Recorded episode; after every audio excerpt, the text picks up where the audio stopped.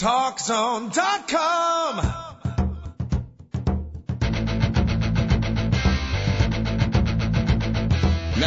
Talk Zone presents Two Guys and a Mic, your mid-morning break sports talk show. It's a passionate yet lighthearted look at the world of sports, featuring the coach, John Cohn, and the big dog, Joel Radwanski. They'll recap the games from yesterday, look ahead to the matchups tonight, and cover a lot more in between. Now, Two Guys and a Mic on TalkZone.com.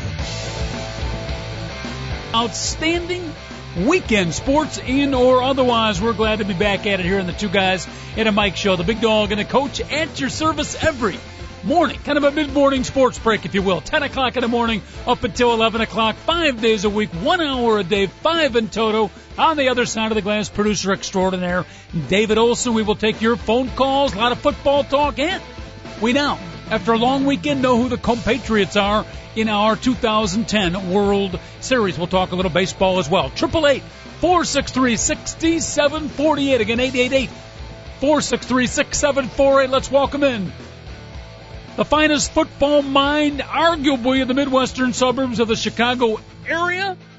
An area that encompasses at least 3.5 million people. It's the big dog, Joel Radwanski checking in. Big dog, how are you?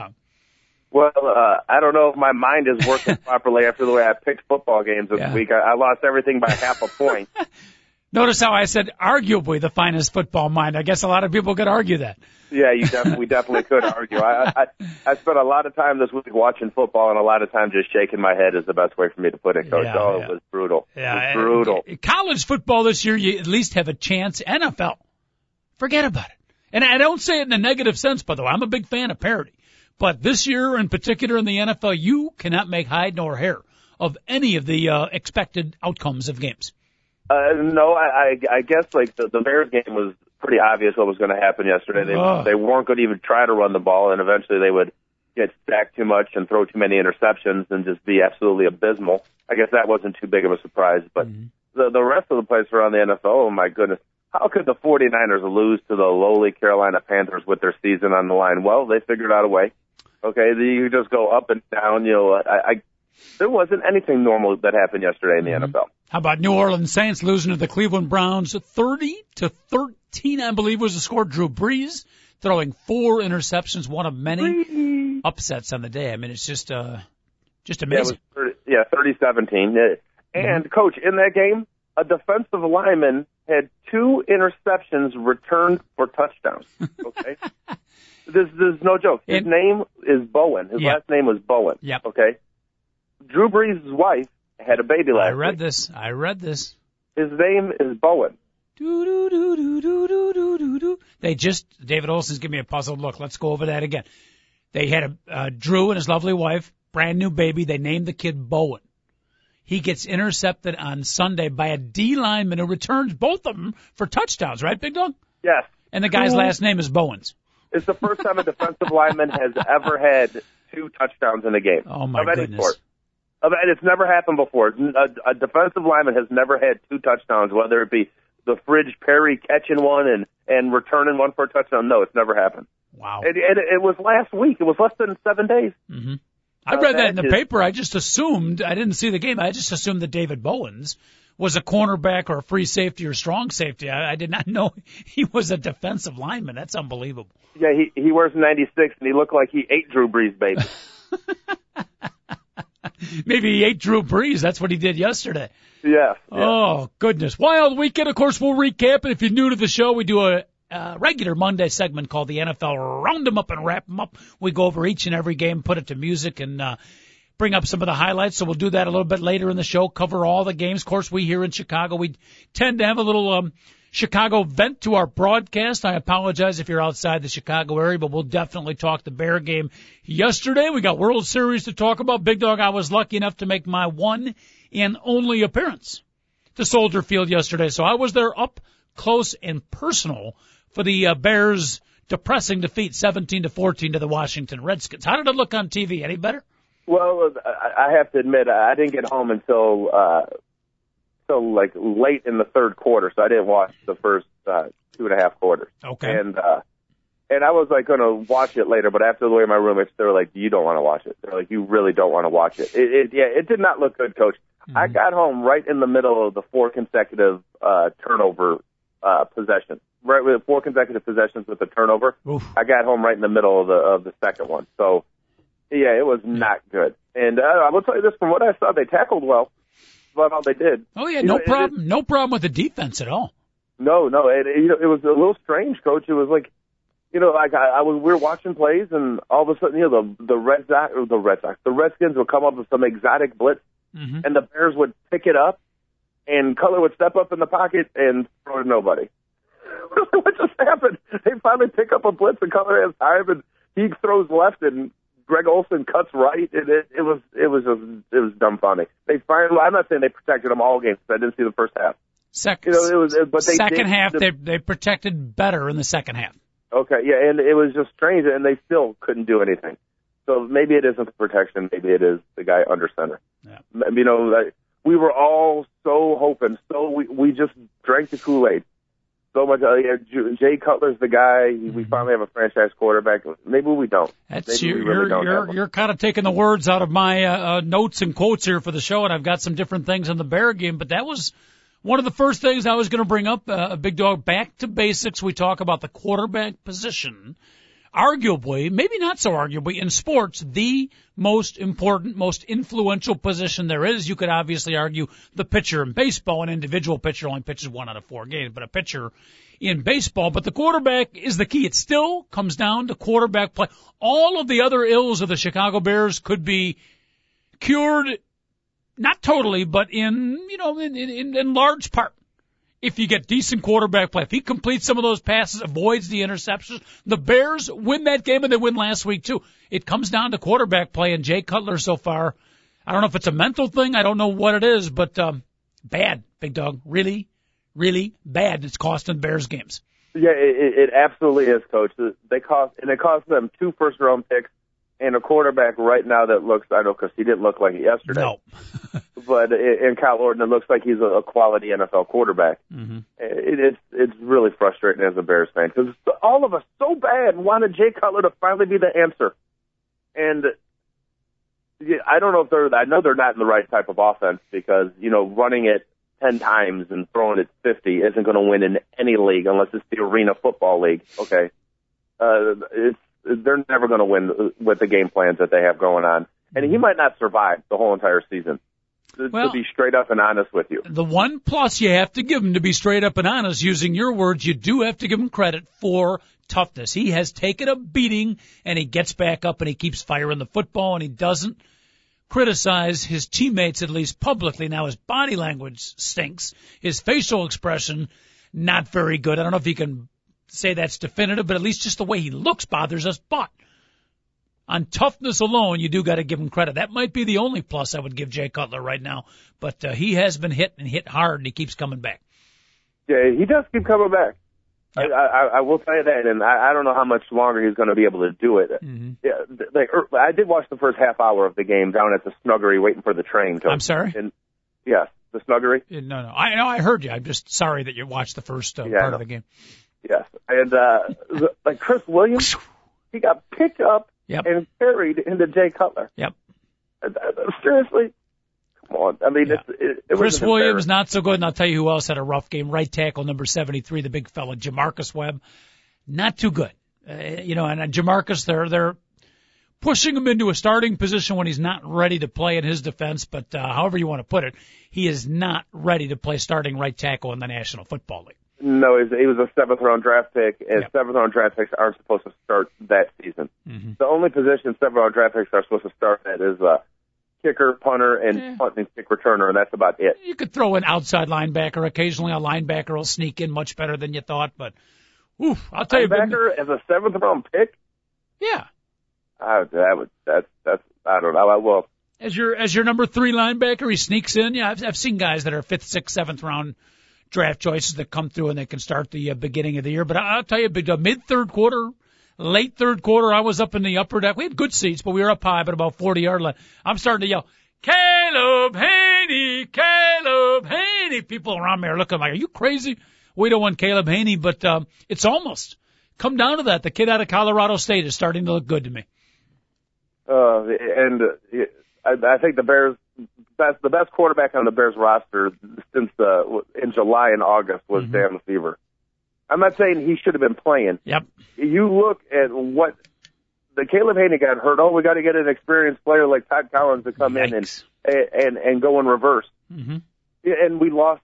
We lost. The Bears lost Dan LeFevour because of it, and I really, really, really thought Yep. before they going into last year, before the Bears drafted, I'm like, this LeFevour kid's going to be a player in the NFL. Mhm. Watch, and he's going to in about three years, he's going to be a starter somewhere, probably for the Bengals uh, when they finally realize Carson Yep. Palmer's done, and it's just going to be another uh, Bears qu- uh, quarterback the Bears Mhm. could have had that they just let go, and it, it, I'm just disgusted by it. Yeah, he's you watched him in the exhibition season in uh, Raw, but he had a little bit of that that it factor. He's Which a, is- it's he's a playmaker. There's a, that seemed Yeah. like he, he understood, like when he went under center, what Mhm. you had to do in order to make the play effective. That, that might sound like simple, but that's, that's all it is in, in everything in life.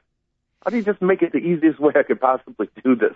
Mhm. You know, uh, whatever. The kid is the all-time touchdown leader in the history of college football, and the Bears had him and they lost him. So Post Monday, post NFL Monday, Chicago Bears defeat Bear fans. You want to check in and uh, give us a call? More than welcome to do so. Triple eight four six three sixty seven forty eight. I'm laughing a little bit because, as they say, Big Dog, the closest emotion to laughing is crying. If I don't laugh right now, I might be in tears over my uh, beloved Chicago Bear team. But uh, what can you say? Got to give credit certainly to number 23, the defensive back for the Redskins, DeAngelo Hall. Four interceptions in the second half, at least two of them, Big Dog. At least two of them were pretty spectacular interceptions. So Yeah. give some credit to the Redskin defense, 23 in particular. Oh yeah, you you definitely got to give credit to the to the Redskins defense. You give credit to to to the Bears defense. They played well yesterday. Woo, outstanding. Israel and- Idonije. You didn't watch the entire game, but I'm big dog. We now have a second outstanding defensive lineman, Israel Idonije, has become the real deal. Number 71, Pisa Tinoisamoa. Played an outstanding game. Briggs played a little bit, couldn't play healthy. Brian Urlacher hurting a little bit, didn't have his best game. But Idonije, you know, if, if nothing else, we found another stud defensive lineman. I've seen him enough now. Not saying all pro, but he's he's he's good. He's good. Not just rushing the passer. He made some great run stuffs yesterday. So uh, I am now uh, a charter member of the Israel Idonije fan club. And he's always been one of those guys that has always been good for the ball club. Whatever they've asked him to do, he's done well. Yep. Now they asked him to start, and he's playing great. Yep. Yeah, I, I couldn't agree more with uh, your, your statement. On I'll, I'll watch the first half of the game, coach. But you know, Dynasty did line up in the neutral zone on a, a crucial, crucial play Oh. that ended up costing the Bears. That was him. Yeah, that was him. I didn't know that, was, him. Yeah, I take was- everything. I, I'm turning my charter membership back in. I Granted didn't- that I was really bad. I was Oh. like, if oh. it was anybody else on the defensive line right now, I'd have freaking blew up. Because eh, yeah, Julius Peppers making ninety mil a year. He can never make a stupid mistake like that, and, nobody else is producing. You know, seriously, that's why. it is Tommie Harris, I will, I'll give Tommie Harris credit. Tremendous job of, as the Redskins are calling their play, standing over the football, arms waved up, trying to get the crowd cheering. I mean, give Tommie Harris credit for enthusiasm. He was trying to fire up the crowd. Once the play actually started, he was never a factor. I think he had zero tackles, but that excellent was job. his best game of the season, though, coach. It was? It was it was without a doubt his best game. At least the second half, we, he was getting pressure. Okay. He was he, he was keeping his feet. That was his best game this so far this year. Okay. You probably saw it better because you were watching on TV. I had to deal with the annoying five people behind me who all thought they were bear experts and none of them knew what they were talking about. So, I, I, you know, those guys cracked me up. there's Yeah. no question if you watch on TV, you absolutely get a better feel for the game. What actually happened, analysis of the game, much better on TV than you do watching live. Yeah, I, I I would much rather be on my sofa hanging with my boys than Well, at the game. I'm not kidding I- you. I, I'm, I'm not, not saying it's not fun being there. It was a great atmosphere. Soldier Field. Beautiful, beautiful place. I mean, it's an outstanding football facility. It's great atmosphere there. The TV timeouts, of course, are killers, but the fans, you gotta love the Bear fan. I'm not talking about the enjoyment. I'm talking about analysis of the game. There's so many distractions. When you're at the game, you don't get to see the replays as well. On TV, you can hear the, uh, you know, the analysts. You get to watch four different replays. So it's enjoyable being at the game. I'm just saying you actually get a better feel for what happened watching on TV. Uh, that- That's maybe you should bring the headphones and listen to the dulcet tones of a Jeff Joniak while Uh, the game is being played, Coach. thanks, but uh, my hamstrings bother me. I don't think I'll do that. I You don't like Joniak? No, I do. I don't mind. Yeah, I think he's pretty good. He's an overachiever. He took, you know, pretty good talent, and I think he's uh, raised him. He's not the best. He's never going to be Wayne Larrivee, but I think he's pretty good Wayne Larrivee's dead to me. because he's doing the Green Bay Packer games now, huh? Yeah, oh, it's my always my dream to do the Green Bay Packers. And why the hell did you do the Chicago Bears? If the Green Bay Packers offer me their radio job right now, I go tell them to shove it. Okay. Relax. He's still doing your beloved Chicago Bulls, so at least he gets Yeah, credit yeah, for that. Exactly. Why is he doing the Bulls? I don't. I don't watch any game that Wayne Larrivee does. I, I'm like, all right, I guess I can't watch the Bulls Oh, you're, anymore. I, I thought you were kidding. You're serious about this. yeah, that's Oh, come on. whatever. Is, is he was the Chicago Bear play-by-play guy, and he leaves to go do the Packers. I'm done. I don't want him doing the Bulls anymore. You know what? I uh, When he does he's Northwestern games, I change the channel. he's so great and he's such a nice guy that he overcomes. You're right. Uh, For 90% of the guys who are Bears announcers and they leave that job to jump to Green Bay, I think I'm right with you. But Wayne Larrivee is that five to 10% exception. I can't, I can't find any hate for him. I love the guy too much. He's phenomenal. Well, I, I- will tell you this: he is phenomenal. I don't know if he's a nice guy or not. I've, you know, I've never met him, but I, I don't know how he treats his. his uh, I read the Wayne children. Wayne Larrivee biography. Very nice guy. Oh, the, the Wayne Larrivee biography was Yeah. like seven pages long? Take it easy. It's written by Wayne uh, Larrivee, by the way. Oh, okay, so it's Yeah. six and a half. Yeah, and there's like uh, 12 or 14 pictures in the middle, and you can actually see how his hair um, changed over the years. It's a fascinating pictorial, and then you get to see the hairpiece at the end. It's really uh, the highlight of the Wayne Larrivee book. Now, you know, he he came to the he came to the Bears right after they got rid of the Honey Bears. Some people say that that was the the deal for the Ah, devil. Interesting.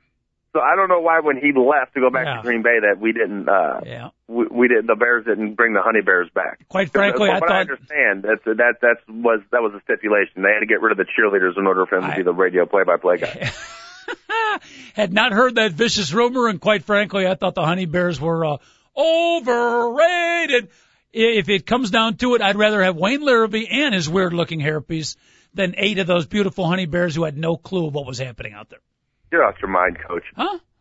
The, Yeah, the the, honey- the Honey Bears bring were back overrated. uh, What's wrong with you? Uh, honey Bears were the epitome of uh, women sexism and, and, and everything wrong about the women are over sexized in American society. They didn't know how to cheer. They didn't know anything about football. All they did there was stick, sit there and look pretty. And when the Bears offense was breaking down, the fans could, uh, you know, water at the mouth looking at the Honey Bears. At least that's Um, that's that's twelve women that had a job with the Chicago Ah, Bears. Don't was give oh me that crap. sexism. Don't That's get, go get a real job.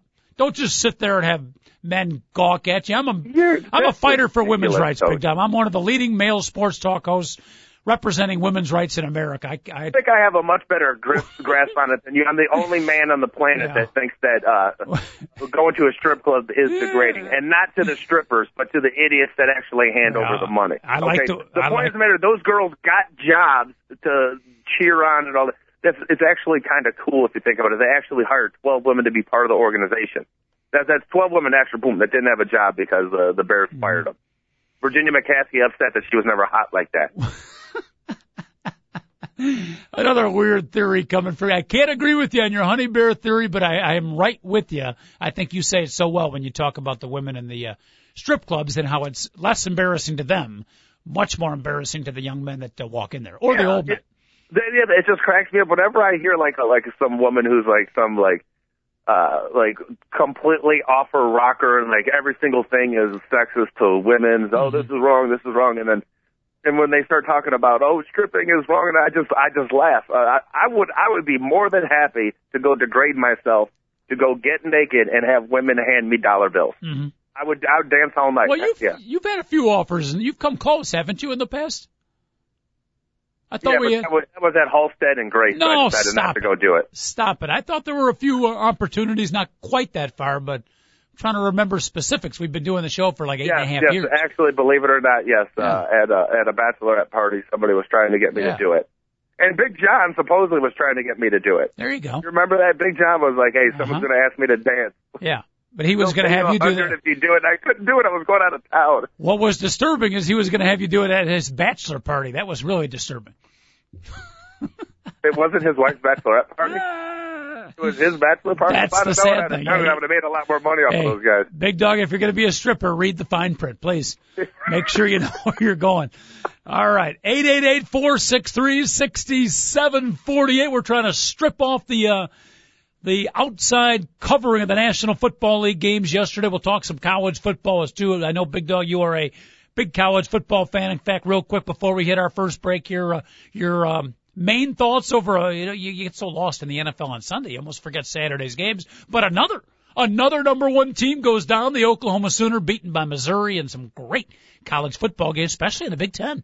Um, uh, coach, the the Missouri game doesn't surprise me whatsoever. Oklahoma had five true freshmen starting.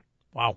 I uh, and that, I remember at the beginning of the year, I was thinking about Oklahoma. I was like, you know, they could rebuild, but you know, they lost three of the top four players to the NFL draft. You know what I mean? That's three of the top four draft picks were from Oklahoma.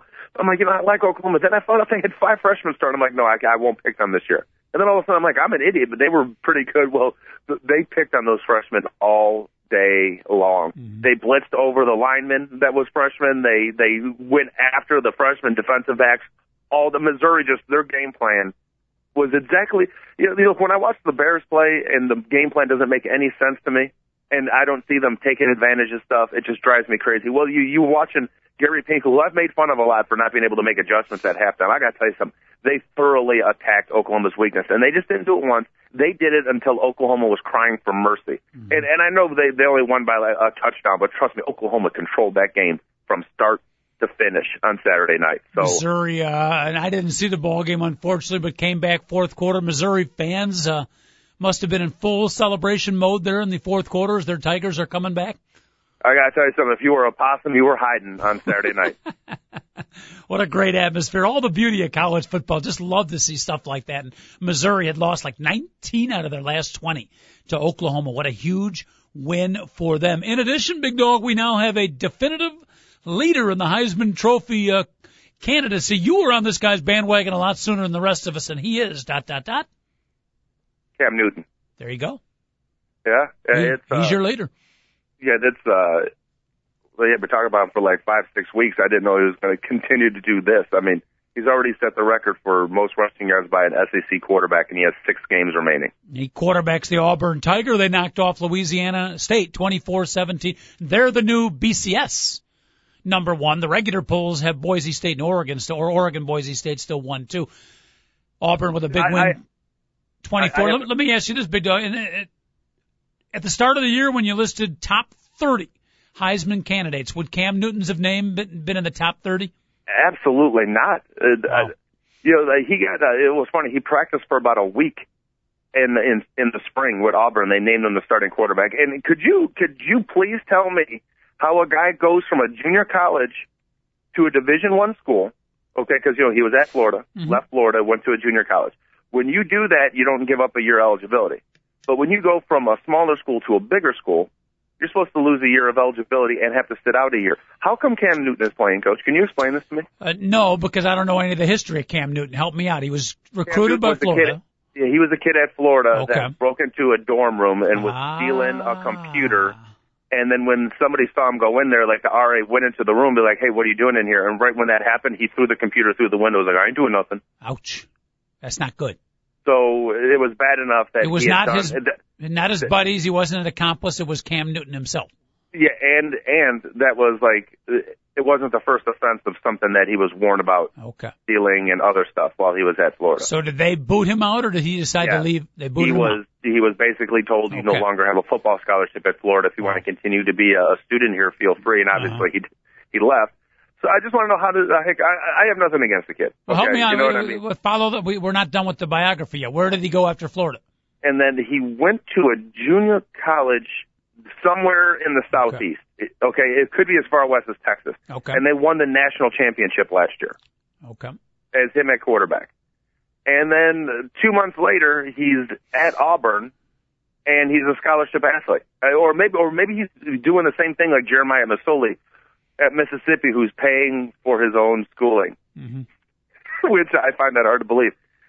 And uh, yeah, all of a sudden now, yeah, the kid's on pace to to rush for 2,000 yards and, and throw for 3,500. So there's not a year in between. He went right from the junior college year you're talking about, enters Auburn this year, wins the job in their preseason training, and now he's the leading candidate for the Heisman. Yeah, and it, we're Wow. talking about December of last year. He was winning the JUCO championship. Wow. Long as he doesn't break into any more dormitories and throw any more computers out the window, he's got a great chance of winning it. Yeah, he does. He absolutely does, coach. It's unbelievable. Yeah, I don't. And, I, uh, you know what? I could read the whole NCAA manual on eligibility, but uh, you know, reading is not my strength. Uh, I, I totally understand, but you know, it's it, it's funny though that you, that you you brought that up because like right when he made the the off balance running play Mm-hmm. against LSU, I was like, oh well, because you know you have to have your Heisman moment too. I was like, oh, that's his Heisman moment, right when he crossed over the goal line, and like uh, that's what everybody's been saying ever since. So Uh, Michigan State knocked off Northwestern 35-27. I wouldn't say Wisconsin. knocked off. How about stayed alive? That's a better description. Much better description because Northwestern led for most of the game, and really it was a fake punt that Northwestern sort of knew was coming and still didn't defend it well. The fake punt was the key to the game. Oh, absolutely. The and uh, it, it's one of those things where you, you've got to be totally aware that if you're defending the gunner out there, Yep. and uh, you know that's an illegal play in the NFL, coach. What is? To to have your gunners run directly up the field, acting like they're actually going to go tackle and then throw them the football. That's not illegal. Okay, coach. Let me repeat this. Like you just said, you do not read the rule books. It's an illegal I- play in the NFL. What are you that talking play, about? That, the You- play that the Michigan State Spartans We got ran going, on folks. the fake punt. Let me repeat this again. It's an 26 minutes into the play in Monday the show, NFL. we got the big dog going. Took 26 minutes. Sorry. Yes, sir.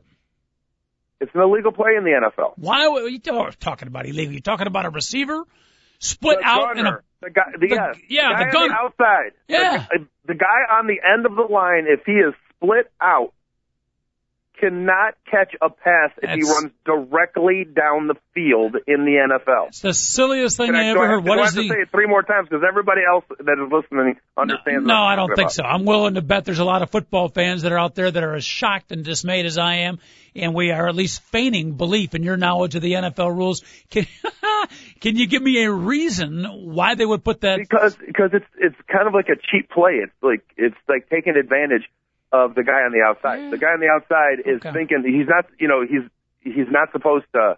This guy's going down to go tackle somebody. You're supposed to be blocking this guy. Mhm. You don't think that there's going to be a pass thrown to him. So in the NFL, in order for you to throw the ball to a guy on the outside, he has to stop and break off his route before 10 yards. Boy, that's a tough. And then he can run it in any direction. But you cannot run directly down the field Mhm. acting like you're going to Okay. go tackle the. I'm just saying in the NFL Yeah. it's an illegal play. In the college right. it is not. The more I think about it, the more you, if not the rules, are making sense. I can, I can sort of see that. I, I- I'm Because- not saying it's the right rule or wrong rule, Mhm. Calvin Johnson. Okay, I'm just saying that's what the rule is. So Yeah, it's well- kind of funny. Like Mark Dantonio is one of those head coaches that reads the rule book and was Yep. like, "Oh, I'll take advantage of this particular flaw." So Well, the beauty of that play is, is you know, it's all about play acting. It's all about the mental tease. I think Mike Mark Dantonio called the play the mousetrap, but he said we had to get them to take the cheese. The beauty of it was they took. They were about the 50 yard line. So you're thinking, are we going to go for it? Are they going to punt? They decide to punt. And then they let the clock run out and they take the five yard penalty to back them up a little bit to give their mm-hmm. punter more room. So once they did that, then you think, okay, their mentality is to punt. They took the five yard penalty. But like coach said afterwards, they had to get Northwestern to take the cheese. That was great mental strategy right there. That was a beautiful move by uh, Coach Mark D. Uh, that is phenomenal, coach. Mhm. You know, and, and I've actually thought that part. The best way to really run a fake punt in that situation would be to give up the five yards. You know, and like to really sell. The, that's I did not know that that had happened, coach. Mhm. I did not. I just saw the replay uh, of the play, and like people on ESPN are ripping the guy for the the corner for getting his back turned. Of course, he's going to have his back turned. He thought the guy was going under to make a tackle.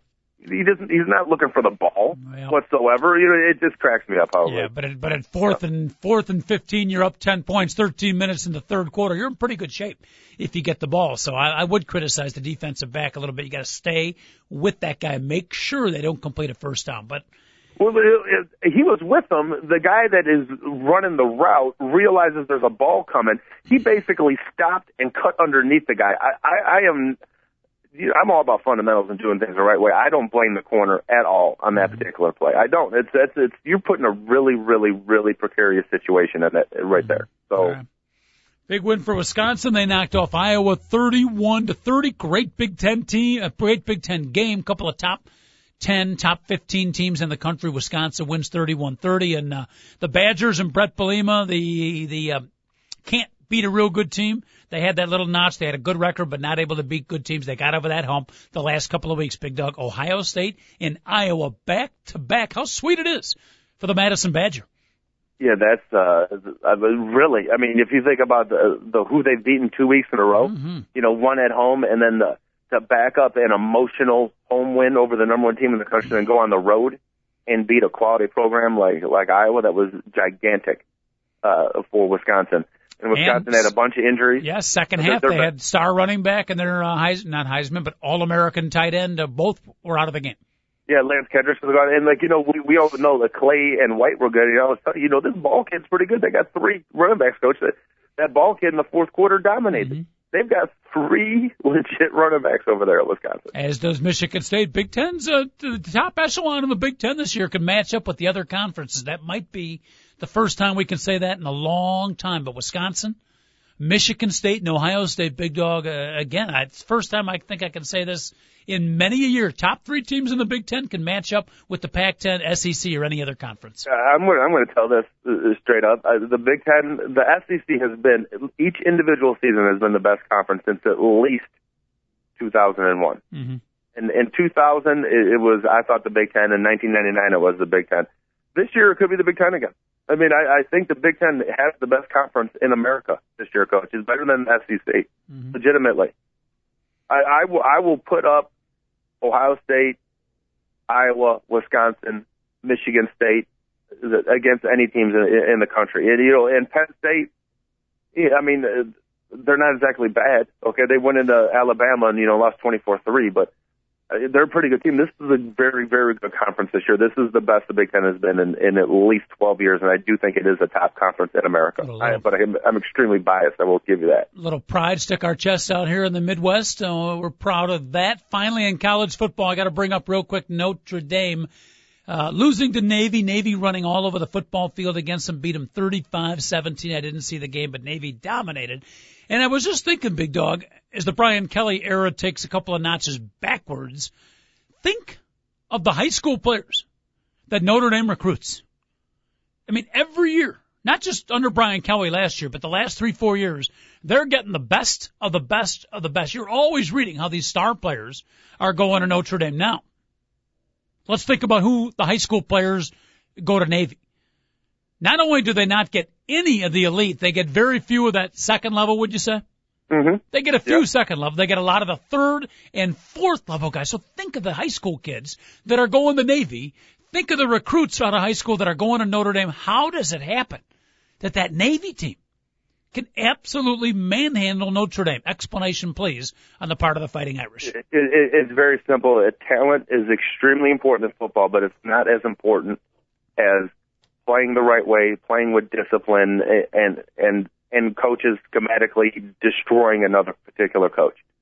And if you can run the ball, you can beat anybody. That it's as simple as that. Okay, mm-hmm. if you can run the football, you can beat any team in the country. How about the, the they beat him at the line of scrimmage both ways, offense and D? How do you explain the line play so dominant for the midshipmen? System, familiarity with system. A, a, a little bit is is that system is because you got defensive linemen who actually have like responsibilities uh, against a triple option that they're not used to and all of a sudden, you know, defensive linemen aren't supposed to think. Even ones that can get into Notre Dame and Stanford and and Northwestern, those guys don't want to think when they're out on the football field. They just want to be able to react and play. Mm-hmm. And if you're not used to that triple option stuff, all of a sudden you got a 280 pound kid who has to be like, oh, I got to tackle the dive back. I got to tackle the dive back. You know, and then and then next thing you know, they're running a counter off of that, and he's like, "Well, I got to tackle the dive back," and he's getting pancaked, and he's like, "Well, there was no dive back." You know, they, it's it's. It, I, I think it's it, it is that and and simply football if you play it the right way if you block and tackle right if you do everything fundamentally right i, I will take a one star athlete over a mm-hmm. five star athlete any day That's of the week exactly what happened on saturday afternoon a lot of celebrating on the campus of navy a lot of midshipmen having a good saturday night in fact a couple of submarines we got a report big dog they had to uh, a few uh, late hour parties on some submarines that have been uh, submerged in water for a couple of weeks so um the only problem with the submarine when you have a big party you wake up the next morning, the aftermath, it's, you know, it's right there for you. You can't get rid of it. So that's, that's apparently a little bit of a, a little bit of a Sunday hangover for some of the submarine midshipmen. Yeah, that's, you, you don't want any of that, coach. And especially consider you got to watch pro football, you know, right after you wake up. So. I don't know if they get, do they get the dish or satellite down in the submarines? Are they able to watch TV? I don't know if they're, uh. Pretty sure it's cable. You think so?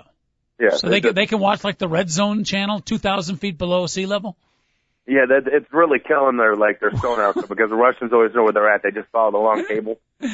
You know what I mean? But it's worth uh, it for morale, coach. Yeah, there was one Bears fan apparently in the, the submarine, young kid who was a longtime Bear fan, and he watched some of the Bear game. Apparently, he was yelling at his commander. He wanted to get out. Yeah, he wanted to open the hatch. He want take a dive right there. I've had enough. I don't blame him.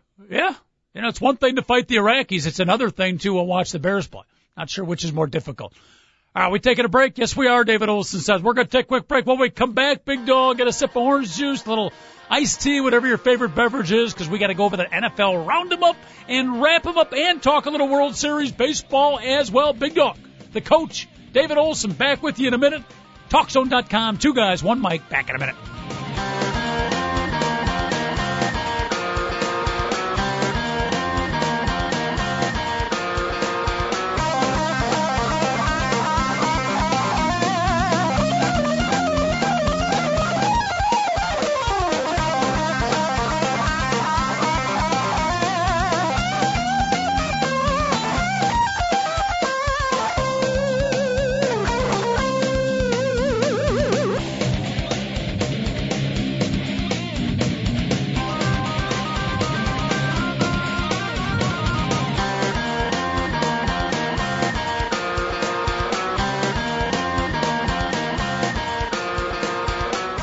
Lines are open for your calls on Two Guys and a Mic. Call 888 Go For It. Once again, here's the coach, John Cohn, and the big dog, Joel Radwanski on TalkZone.com. Big dog, someone told me yesterday that a will is just a dead giveaway. Thank you very much. Back at the Two Guys and a Mic show, TalkZone.com. Big dog, you've seen hot hitters, you've seen uh, quarterbacks that are hot throwing the football right now you are talking to, or you are listening to a red hot predictor here in the two guys in a mic show. I don't have any many I don't have many moments of acclaim, so I got to brag while I can. First of all, back about two weeks ago, two and a half, maybe three weeks ago, whatever it was when the baseball playoffs started, the coach, that's me, told you it would be the Texas Rangers taking on the San Francisco Giants. How about that? I nailed that one. And over the weekend, big dog, over the weekend, 3 and 0 on Beat the Schmo. Seattle Seahawks coming off a win over the Bears. Any team that beats the Bears, their confidence goes up automatically. Take them the next week. I found that to be a successful formula. And took the Cleveland Browns over the New Orleans Saints. Took a chance, aced the test on that one. In Arkansas over Mississippi, I won it by a half a point. 3 and 0 on Beat the Schmoes, Big Dub. Pat me on the back and please don't reach for my groin. I definitely won't reach for your groin. Get your hand off my thigh. That, that's not my hand. That's not my thigh. Uh, Big Dog, you went one and two according to my records. Yeah, and it was an ugly one and two, Coach. I'm not exactly sure. Let me see. It was like, uh, I'm not sure where I'm at on the year. I'm at. Well, we've got your beat the Schmoes predictions. We keep track here. You are yeah. um, 9, 12, 13, 14, 14 and 8. So that still, makes sense. Still pretty good against the, against the spread. That's not bad. Yeah. Yeah, 14, yeah, 14 8 and 1. 14, yeah. 8 and 1. That's very impressive. David Olson, our producer, kept his streak. Of The good news is he is consistent and he kept the streak alive. The bad one news is he went 1 and 2 once again. Oh man, I you know Dave takes this very seriously. Well, that's the problem. In the beginning, he didn't. In the beginning, he was like, all right, you know, I don't, who are these guys, Joel and the coach? I'll just throw in some predictions. He was doing great. Then he fell in the trap the rest of us and he started thinking about these things and now he can't get out of the one and two slump. My only problem is I have to make my predictions for next week today. Wow. And that's killing me. I, I really wish I could film these things on Thursday instead of on Mhm. Monday. And again, your Tuesday. your beat the schmoes picks are, are on what um, website? uh, well, if, if you go to chitownmix.com and coach, we got some, uh, some really, really, really funny stuff coming up. Uh, uh, I, I don't know if you, you realize this, but, uh, because my picks have been so bad that, uh, President Barack Obama has showed up and, and given me a bailout. oh. So uh, that that particular segment's coming up this week, and with the bailout money, I was able to get an interview with Brett Favre. With Brett Favre? With Brett Favre, Wow. coach, or at least the cardboard cutout of Brett Favre. All on the ChiTownMix.com website. Yeah, that that all those, those two things will be coming out this Okay. particular week. Very nice. Are you still wearing your uh, black and white referee shirt on that show? Y- yes, I Okay. am. I, from what that- I was told, that it's good to have some type of costume. So I, I gotta tell you, uh, you know, most people do not look good in the vertical stripe. You wear vertical black and white very well. I, I appreciate that. I don't know if that's good or bad. Oh, it's good. It brings out the uh, the color. You got a makeup person on that show because you look good on the website. No, no, I don't have a makeup person. I do need one though, Coach. Really? Yes, I would love a makeup person. All right. Because when I watch, you look pretty good. I don't see any pot marks or uh, strange rashes or weird marks on the face. You look uh, you look pretty shiny and ready to go. Maybe it's Well, maybe it's it's, my uh, I- computer. eat a lot of fish, Coach. Eat a lot of fish. What is it? The omega oils, right? Yeah, oh yeah, those are fan- fantastic Yeah. for you. They're phenomenal. Yeah. Phenomenal. Yeah. Start talking fish oil, David, and we'll need a second hour for this program. Believe me. All right. Are we ready for the uh, NFL roundup up, wrap up? I'll uh, you round them up, I'll wrap them up, Coach. God bless you. It was a heck of a day. Great weekend of football for the NFL. A lot of upsets, a lot of close games. Yeah, I don't lead with my head. I lead with the chest, Coach, so I can wrap them up. Uh, I certainly hope so. You're talking about football predictions, not something else, right? Yes, of course, Coach. Okay, I got scared for a minute. Be afraid. All right, let's go to the Sunday night football game. Great drama in Green Bay last night. Brett Favre returns. The Packers uh, were in control most of the game. The Vikings under Brett Favre made a late comeback. Bottom line is though he pulled a Jake uh, Jay Cutler. He threw three interceptions. Brett Favre and the Vikings lose to the Pack 28-24. Drama. Great ball game and a big win for the Green Bay Packers. It's a, it's a little strange, actually, rooting for the Green Bay Packers to, to win a game, especially uh, when we're we're here with the first place Chicago Bears. You know, don't forget uh, that they're battling the Packers for the for the North. But yeah, I was happy to see uh, Favre play poorly yesterday. Just he made a lot of bad throws, people wide open and choose and go elsewhere. You watch And him. was- you see him leaving the field? yeah, he did not look comfortable. Well, I was just going to say, you know, normally there's one or two or three cameras around. I mean, give me a break. There must have been 25 people with hand cameras. I don't know where they were all from.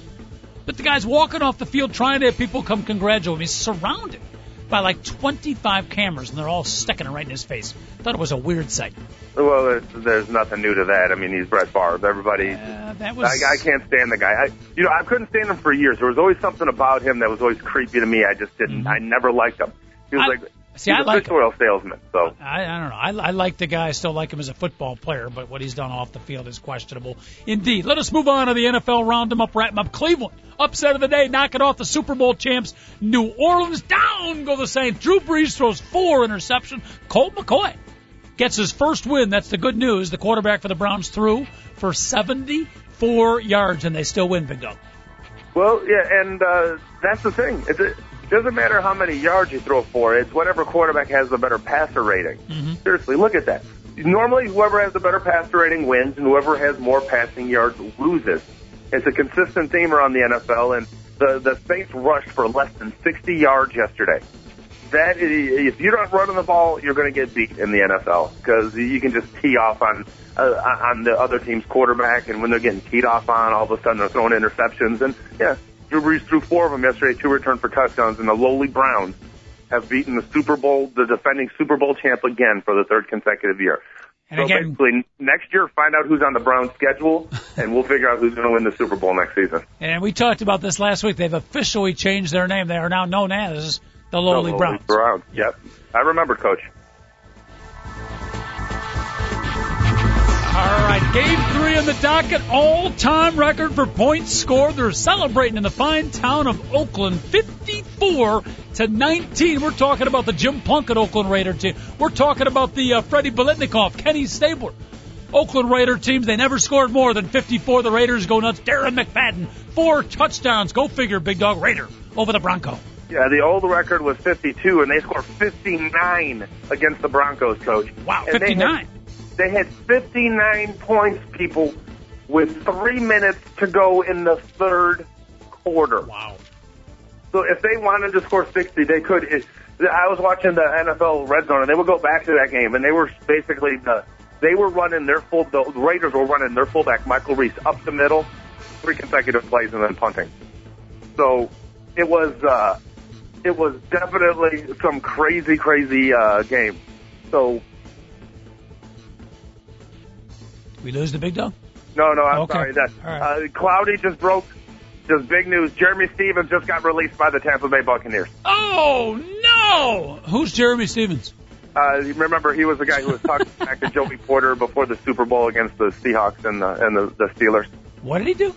Uh, he was just him and Joey Porter got into a like he was like I want I want to fight uh, Joey Porter in a in a dark alley. He was he was that guy. Not sure Never we had mind, to. no coach. It was just I it's it's it's, all Not good. sure we had to break into the award-winning segment of uh, round 'em up, wrap wrap 'em up to announce that on uh, Jerramy Stevens. Thank you. Yeah, but yeah, Darren McFadden coming off the hamstring injury for the Raiders looked phenomenal yesterday, coach. Baltimore knocks off the Buffalo Bills in overtime. The Buffalo Bills winless. You got to be rooting for them. They're actually playing decent football. They almost pull it off. The Ravens come back and win. Billy Cundiff, 38-yard field goal. Painful, painful for the Bills. They still haven't won, big dog. They had they're, they're winless, but they do have the Bears on the schedule. Two weeks. Good news and bad news for the Chicago Bears. Good news is our coaching staff has two weeks to prepare a game plan. The bad news is Our coaching staff has two weeks to prepare a game plan. yeah, it's gonna be Take- yeah, Take the Bills. for the Bills. Coach. Take the I- I- Bills. I what- whatever points you can get, take the Bills. Yeah, I, I was definitely rooting for the Bills. Uh, It's uh, they're, they're, it was entertaining football watching them. You know, they, Mm-hmm. It was they a great were. game. Yeah, it was actually a really good football game. Ryan Fitzpatrick, or is it Patrick Fitzryan? I forget which one. Four touchdown passes. Uh, Patrick Fitzryan. That's that's a pretty cool name, actually. I've, I've never heard that one before, but I like it. Thank you. All right, another good ball game. New England taking on San Diego. The Chargers continue their free fall, courtesy of Tom Brady. The New England Patriots close go ball game here, twenty-three to twenty. The Pats win, and down go the Chargers. I think New England scored what four or, or uh, Chargers had four turnovers in a 13-minute period. Even the Bears can't match that. No, no, I think the Bears were even faster than that. The, either or, it was ugly football. Absolutely ugly football. The the Chargers let go of LaDainian Tomlinson because uh, they got this kid Ryan Mathews from Fresno, and if anybody's an Illinois fan, you realize the kid does have a heck of a lot of talent. But you know, he's been in the you know, they don't e- he's been hurt all season long. They have no running game, so here it is. Legitimately, Philip Rivers is on pace to throw for 5,800 yards this year, Coach. I, I, I'm not kidding. He's averaging 350 yards a game Wow. passing. The only problem is they have two wins. They're two and four, and, he's throwing for. I mean, it's like every game he throws for over 350 yards every single game. So There's a lesson in there for the young kids out there. I'm not sure what it is, but there is a lesson there. yes, All right, the Bengals take on the Falcons. Cincinnati loses yet again. Atlanta knocks them off 39-32. Furious comeback late for Cincinnati. They scored 29 points in the second half. Carson Palmer throws for 412 yards, three touchdowns, all in defeat. The Falcons pull out the victory against the Bengals. yeah. It, you, the Bengals can't do anything right, can they? They have this phenomenal comeback. Their defense plays spectacular. Then all of a sudden they just lay an egg in the in the fourth quarter, and the Falcons scored two consecutive touchdowns. Yeah, it was you know, really it was it was butt ugly. I got and I tell you something though, the Falcons seem to be the best team in the NFC right now. Everybody's saying it's the Giants. I think it might be the Falcons, coach. Uh, you know what? I might I might join that part of everybody who says the Giants. I'm not ready. Falcons haven't shown it to me just yet. Potential. The Falcons can flat out run. Oh my God! They just hand it off to Michael Turner. He gets four yards every single time, and they've got the best young quarterback in the NFL that nobody talks about. All he does is not throw interceptions and throw a touchdown every single game. Yep. Started off the season a little bit slow, but Matt Ryan in his third year in the NFL looks like he is uh, headed to that next level among the elite quarterbacks. He's good. He's really good. Uh, next up on the docket, Pittsburgh Steelers, Miami Dolphins. Everybody thought this would be a heck of a game. It was a heck of a game. Lived up to its billing. Pittsburgh pulls it out 23-22. Tough loss for the Dolphins. Roethlisberger. Big Ben has a good ball game. Controversial play at the end, Big Dog. I didn't see it. Tell the fans and your thoughts on the controversy if you watched it Yeah. on the Roethlisberger play late. Uh, luckily, I have the NFL Red Zone channel, and what happened was Roethlisberger lost control of the ball going into the end zone, Okay. and it was at about the six-inch line. Okay, when this happened, uh, the, the this is what do you call it? The Steelers are down two. He fumbles into the end zone. A Dolphin recovers. Obviously, coach, Yep. a Dolphin recovers. Okay. Well, they go to replay. Oh, it wasn't a touchdown. There was a fumble, but we couldn't tell who recovered the ball. So we're going to give it back to the Steelers at the six inch line, who basically kneel on the ball and then kick a field goal to win the game by one. So, coach, if you don't think the Bears deserve the win against Calvin Johnson and the Detroit Lions, you have to have one less win for the Steelers because that was absolute garbage. So the The referee, I've never heard of that given- before. The They watched, gave a win. they watched the replay and could not determine who legitimately recovered the fumble. I don't know how they couldn't because there was a, a dolphin guy that comes out of the pile and starts dancing in the end zone and hands the ball to the official. but that's not necessarily how. I mean, did he do it after a long scrum, or did I he do it? after about five seconds. It was stupid. It was. It's so controversial. I, I, yeah, I mean, it, to me, it's worse than the whole Calvin Johnson thing because at least I know you don't like the rule. It the textbook by the rule. The guy mm-hmm. didn't catch the ball. That was just flat out. The guy, the guy, the guy has one of those two last names, hyphenated last name. He's a Samoan with a hyphenated last name, so I'm not even going to try to I'm pronounce his big, name. Okay, Big fan of Samoans with hyphenated last names. like legitimately, he he has to gain like 50 pounds just to fit his name on the back of his freaking jersey. Okay, he handed the ball to the official less than five seconds after the fumble. Now, if you would have given me this explanation, hey, we blew the ball dead, okay, and Roethlisberger quit fighting for the football, and the Dolphin came up with it, so it's unfair to the Steelers. We're going to give them the ball back. Okay, that if they would have explained it that way, which could they could have possibly done, okay? Because Roethlisberger was like, "I quit going for it" when they said touchdown. I, I would understand that, but their explanation on the field was, "We didn't know who had the ball." Well, Well- the, the, the Dolphin guy handed it to you, so I, I didn't like it at all, Coach. How uh, how berserk, how crazed did the Miami Dolphins get post game or at that moment? Eric Spoelstra, their fine coach, uh, what was his reaction? Well, All I know is this: is uh, uh, right on the sidelines, Sparano, like he he motioned for some guy with a finger. He came over. He whispered into his ear, and the guy was wearing a real cheap black suit and had like a, uh, an earplug in. Okay. And he said, "Yeah, boss. Yeah, boss." And he left. So I would hate to be one of those officials tomorrow morning. They might be wearing concrete boots, coach. Okay.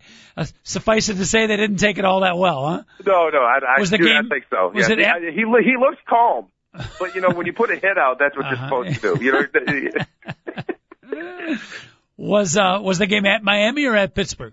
yeah, it was it was at Miami. Wow. So the fans uh, pretty upset as well.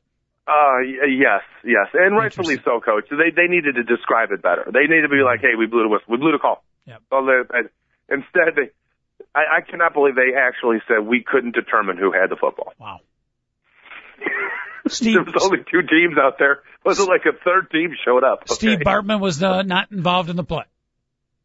and not at all. Okay, Steve Bartman just had checking. again another game that Steve Bartman had nothing to do with the consequence of. Yes, another one. All right. Yeah, thank a- you along a long list. As a matter of fact, as far as I can, am concerned, Steve Bartman has never be, been and had anything to do with an outcome of any game Well, in any sport. That's not true. Notre Dame baseball, high school sophomore year. He did uh, try stealing second to third with two outs. Scoring position was thrown out at third, and they had the top batter up to bat. So he cost them that sophomore level game. But if you're Oh, talking okay. at the major league level, you're absolutely Okay, correct. yeah, yeah, but yeah, All nothing else. No other game has he ever had been the, was his problem. So. Very good. Another edition of the NFL Round 'em Up, Wrap 'em Up. Pretty good weekend. Pretty exciting weekend. We didn't get to all the games, but uh, want to get to the World Series real quick.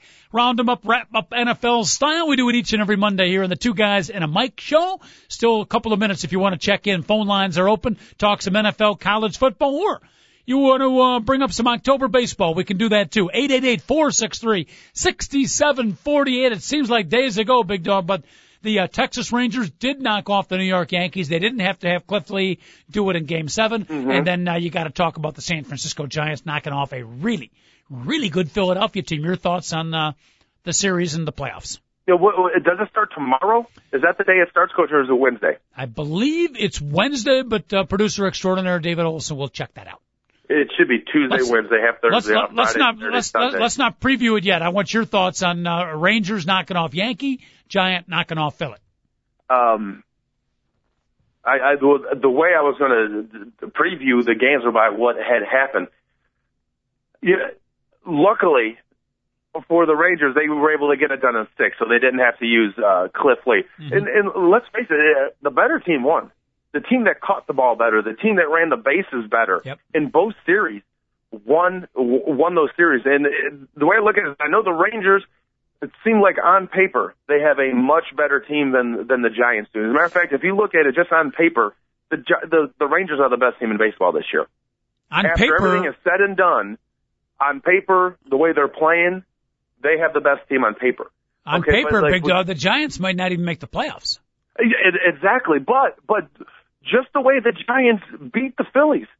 You know, if they had to hit the ball to the right side of the infield, they hit the ball to the right side of the infield. If they needed a double play turn, their pitcher threw off speed stuff on the outside part of the plate low to have hitters get out in front of it that hit, turned over a ground ball, and the Giants defense then turned the, the double play.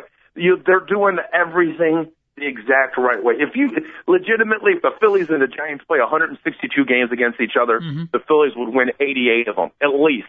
Okay, but in a seven-game series, the Giants were able to figure out how to win four games. Okay, and and, that's exactly how you do it. That's why when I- I'm looking at this, looking at both teams, the Rangers are without a doubt on paper ridiculously superior. But you cannot give away the, the, the you can't say the Giants don't have a chance because they got players like Aaron Rowand and Juan Uribe and Pat Burrell and uh, Aubrey Huff.